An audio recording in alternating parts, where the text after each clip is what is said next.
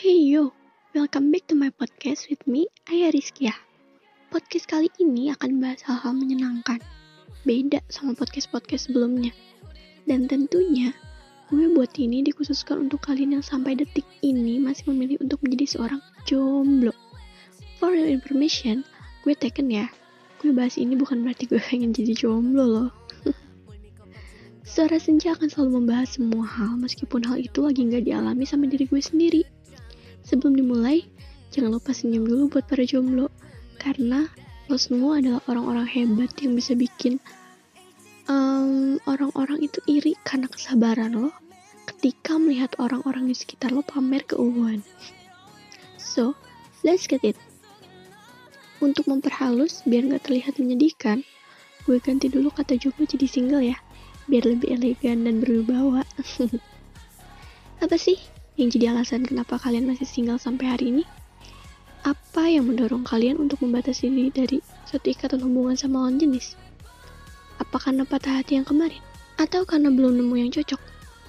Atau karena ngerasa single lebih menyenangkan dan bebas? Tiga pertanyaan itu akan menjadi pembahasan kita kali ini. First, kalau kalian jomblo karena permasalahan patah hati yang kemarin, semoga disegerakan sembuh ya gue nggak bisa menjabarkan semua hal yang bisa mematahkan hati seseorang di sini. Karena itu bisa memakan waktu lama. Lebih lama dari waktuku mencintainya. Skip. Apa sih yang diharapkan dari serpihan kenangan yang sampai saat ini lo jadi hiasan hidup lo? Apakah serpihan itu nantinya akan bikin keadaan lo dan dia membaik? Apa dengan berbondalkan itu dia bisa berbaik hati dengan menarik lo ke pelukannya lagi apa dengan serpihan kenangan itu, hidup lo akan lebih cerah karena lo punya bagian dari dia lewat kenangan itu? Come on, realistis lah. Dia mungkin merasa hidupnya lebih bebas tanpa lo. Dia mungkin merasa kalau hidupnya jadi lebih menyenangkan ketika lepas dari lo. Dan dia mungkin ngerasa kalau dia udah mengambil keputusan paling membahagiakan ketika dia pergi dari lo. Dan apa lo tega ngerusak kebahagiaan dia dengan terus-terusan ngodein di story, update lagu galau atau quotes yang membangkitkan kenangan lo sama dia. Ada kalanya kita harus berbesar hati menerima kalau di dunia ini gak semua hal bisa jadi milik kita seutuhnya. Lo harus berpikir positif thinking dengan berpikir kalau dia udah sangat-sangat bahagia sekarang. Jadi, lo juga harus mulai membahagiakan diri lo sendiri. Patah hati itu adalah hal yang wajar. Hati-hati juga termasuk ke dalam bentuk shield alami untuk diri sendiri. Tapi, membatasi diri lo, menutup diri lo, itu adalah bumerang yang akan menghancurkan lo juga. Memang, luka yang dihadiahkan sama dia tempo lalu udah bikin lo trauma. Tapi, nggak semua orang datang cuma untuk melukai lo. Lo harus beri kesempatan sama mereka yang berusaha menyembuhkan itu dan terus membahagiakan lo. Patah hati bukan alasan untuk orang jadi bodoh. Justru, itu adalah langkah awal seseorang menuju kedewasaannya.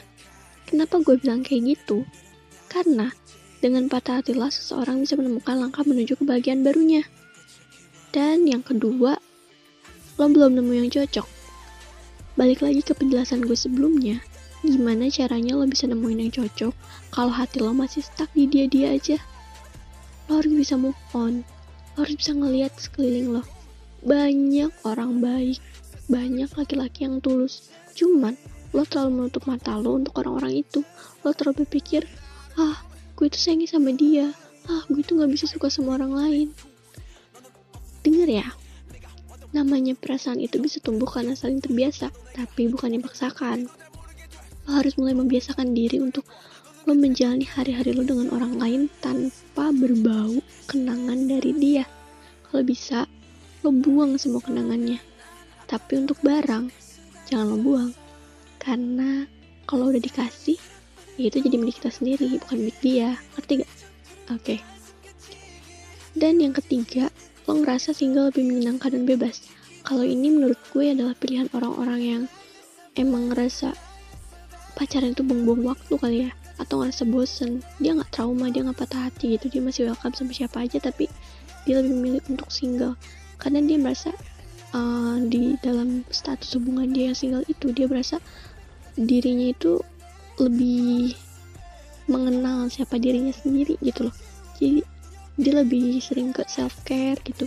Dia lebih sering ke treat diri dia gimana supaya bikin dia bahagia gitu tanpa harus mikirin uh, gimana sih cara ngebagiin dia? Gimana sih cara harus tampil sesuai dengan kemauan dia? Gitu. Jadi orang-orang yang tipe kayak gini itu adalah orang-orang yang emang pada dasarnya bukannya trauma bukannya patah hati tapi emang enggak mau pacaran gitu loh dan tipe yang ketiga ini menurutku adalah jomblo yang paling happy di dunia. Jadi meskipun ada orang yang pacaran meskipun ada orang yang uh, pamer keuangan gitu dia nggak akan akan panas bener maksud maksudnya uh, ngapain sih gue panas? Kalian itu pilihan gue gitu. Kalau gue mau pacaran ya gue tinggal pilih gitu juga sih.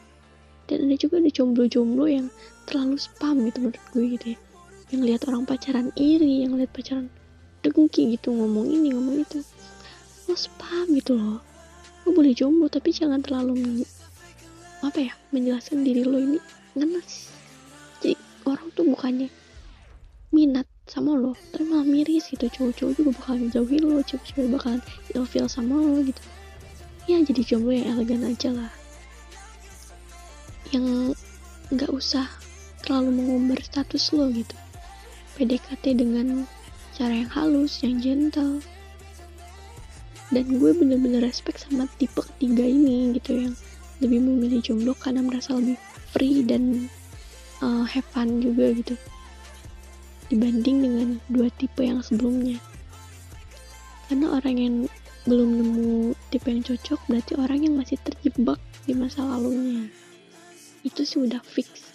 Dan orang yang terjebak di masa lalunya adalah orang yang benar-benar takut terima kenyataan. Dan belum cocok untuk ngadepin dunia yang sebegitu kejamnya.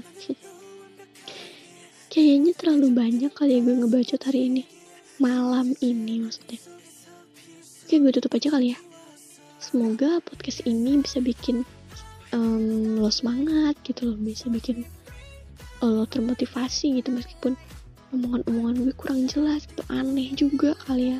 Gak biasanya gue bikin podcast yang ya terlalu happy kayak gini gitu. Tapi ini adalah pertama kalinya dan gue akan terus mulai bikin podcast yang happy happy gitu kalau misalnya lo mau. Oke gue tutup aja ya. Jangan lupa untuk share podcast ini ke teman-teman kalian dan rekomendasiin podcast ini ke seluruh orang. Promosi ini instastory kalian di story WhatsApp atau Facebook atau yang lainnya terserah. Yang penting kalian ajak semua orang untuk dengerin podcast ini biar semuanya juga ngerasa termotivasi kayak kalian gitu dan terima kasih untuk kalian yang setia banget denger podcast gue sampai sekarang yang terus ngasih motiv apa ya kayak kata-kata motivasi buat gue di DM Instagram yang udah banyak juga gitu yang datengin gue di Instagram kan nemu podcast gue di sini terima kasih banyak tetap support gue dan See you on next podcast. Bye bye.